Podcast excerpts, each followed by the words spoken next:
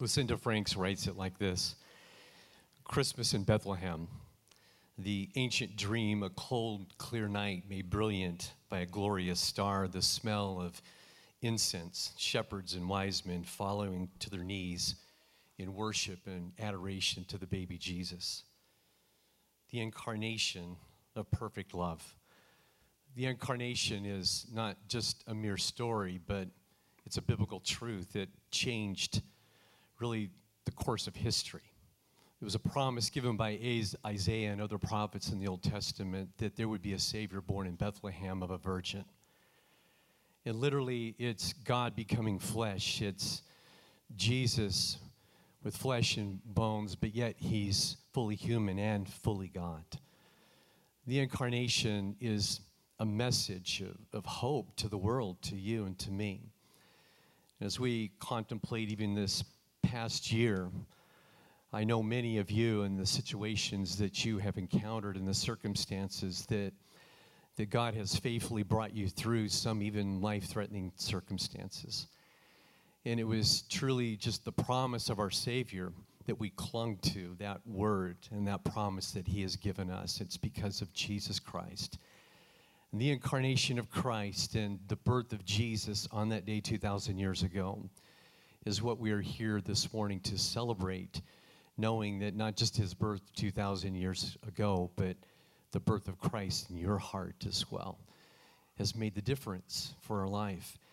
And as we come into this new year, we will continue to stand upon these promises that God has given us that we serve a living Savior who deeply loves and cares for our life. And He will make a way where there is no way. He will open a door where there seems like there's no door and He will give hope and peace just by the mere fact that His presence steps into a room and our life is touched by Him. Without the incarnation, Michael Spencer says, Christianity isn't even a good story. And most sadly, it means nothing. And that's why the incarnation is important to us. I want to look at just a few verses this morning in this message. Luke chapter 2, just eight days after the birth of Christ, there's a very significant part of the Christmas story that oftentimes is overlooked. But there was a fulfillment of many promises, and Simeon was no exception of a man that clearly heard from the Lord that he would see the Messiah before he died. And at this moment, it says at the time there was this man in Jerusalem named Simeon, and he was a righteous and a devout man, and he was eagerly waiting for the Messiah to come and to rescue Israel.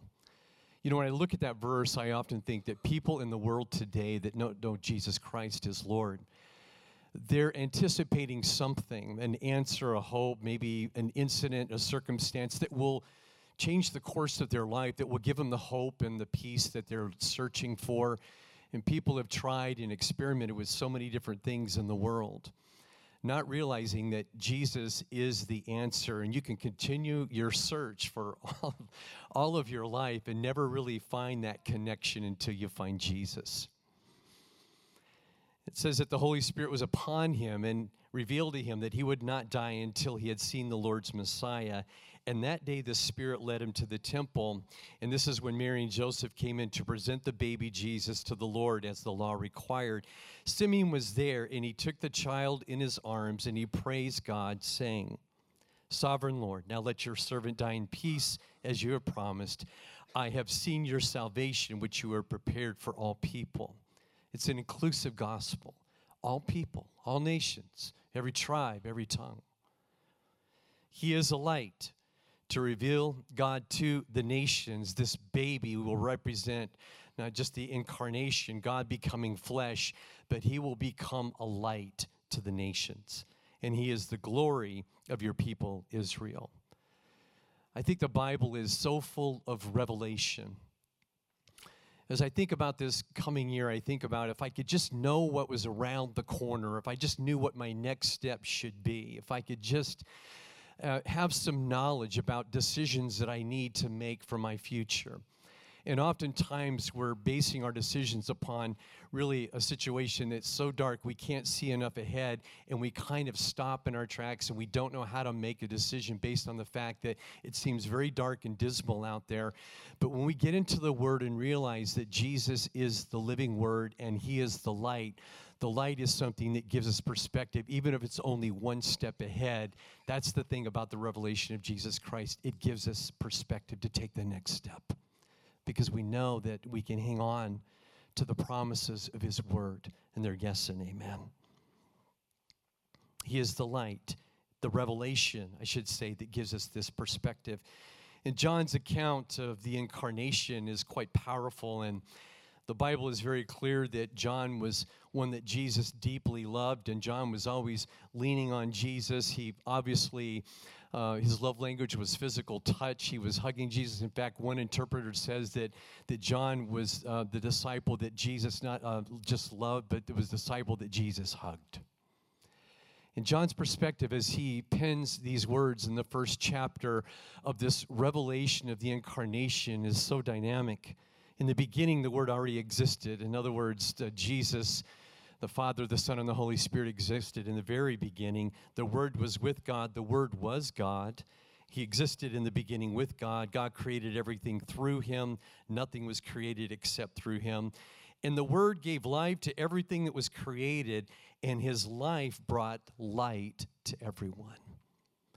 His life brings light, perspective, it brings vision to everyone. And I'm talking about spiritual vision here, the kind of vision, not what we see with our natural eyes, but a, but a spiritual perspective that in my heart and the very depth of my soul, I know that God's going to take care of me and my family.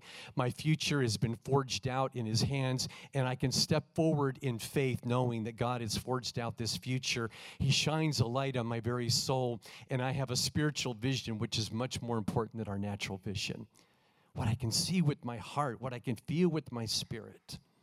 He gives us that revelation. The Word gave life to everything that was created in verse 4, and His life brought light to everyone.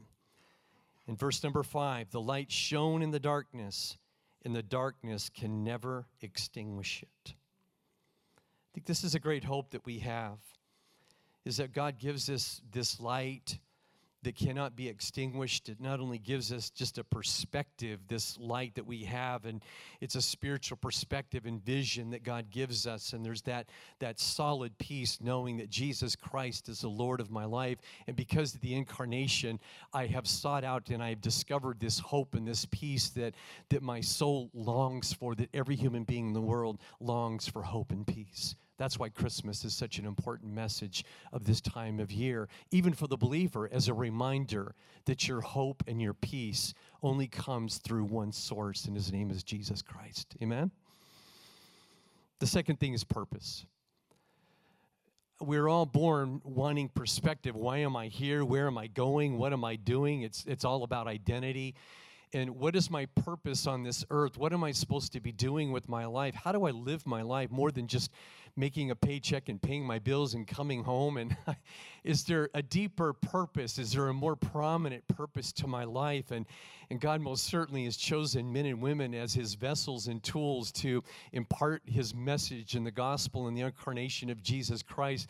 I never will understand that why God has chosen us for uh, to be his tool and vessel in the church to impact the world, to be a difference maker. And our purpose is long standing, our purpose is eternal. It's a purpose that, again, the world is looking for. Why am I here? What am I supposed to be doing other than just going to work and coming home? There's a much deeper purpose. It's about worship, it's about relationship with God. Our purpose is, and we're meant to worship, and we're created as a being to worship Almighty God, and it fills our life with such fulfillment and, and peace and hope when we do that, but also to share a message and to be a light to the world. Our life is a light. And that's a part of that purpose. And I think that finally we're looking for that peace in our life as well, knowing that this light shone in the darkness. And I'm so grateful for that. And I when I think about the light of the world as Jesus is in this incarnation, I think about in this coming year, and my challenge to you this morning is this that never before in the history of mankind is it more important now that, that we really follow the promises and the covenants of God's word in our life. And in the coming year of 2018, we need to be in the word of God like we've never been before that when we're struggling to know what is the next step, it just seems so dark and dismal. I don't know how to make this decision for my life. When we're struggling and it seems like the peace is slipping away from our very soul and we're searching again for our purpose in life and why we're here. And as we get into the Word of God, we know that it's the Word that became flesh and dwelt among us. And when we open the Word of God, literally it's like light shining into our very soul and our heart, and we begin to see what the next step is and what the next step, where to go, how to make decision. And there's a comfort. There's a sustainability in our life. We're sustained by the very word that became flesh and dwelt among us. It's the incarnation of Jesus Christ that brings this hope and this light. And our source is the word of God. The word is so powerful.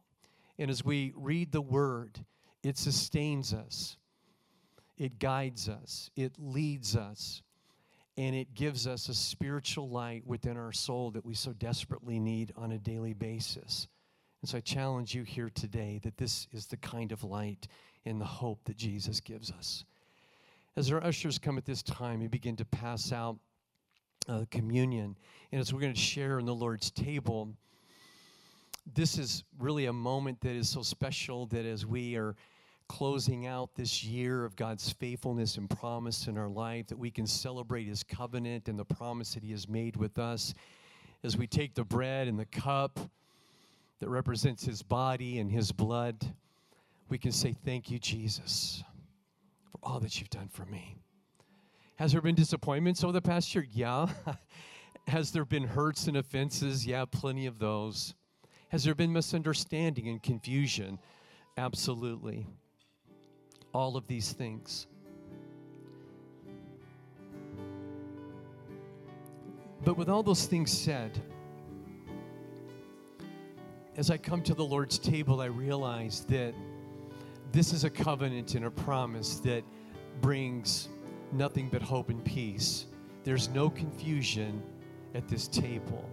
It's very clear what Jesus has done for us. As we celebrate Christmas Eve um, in this year 2017,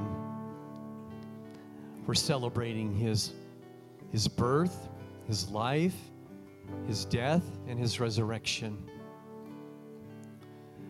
Those are truths that are eternal.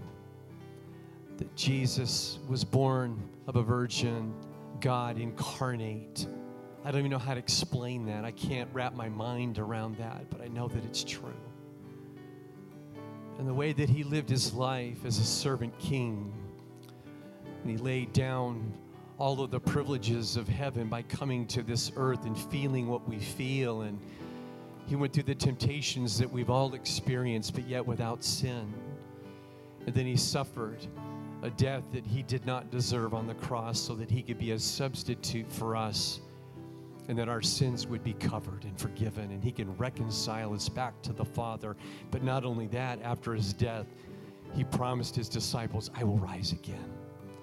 And on the third day, by the power of the Holy Spirit, he rose again from the dead. This is the gospel. This is the message that we celebrate. And we come to the Lord's table. It's what makes it so very special, knowing that we stand upon these truths and these promises. As we take this bread and this cup this morning, I want you to just take a moment with me, maybe close your eyes and just say, Jesus, thank you. Thank you for what you've done for me. Thank you for the work of the cross. And you may be here this morning and you may need to lay a few things down at the cross. I know I do almost every day. I just come back and I'm like, Lord, I, I need to lay this down at the foot of your cross because I can't carry this. I don't know how to carry it. It may be doubt and fear, maybe disappointment over the past year. It may be just pain, or it might even be a physical infirmity that you've struggled with. And it's like you have no answers for. But Jesus said, Just come to me, all you are heavy laden, and I will give you rest. And I would say, Lord, we come to you to find that rest in you. And we lay down at the foot of your cross everything that really has held us back from you. And we say, Jesus, we love you. For giving yourself for me and for the world. We're so grateful. We just worship you this morning as we take this bread and this cup. We pray for your blessing as we partake of the bread this morning. Let's eat together.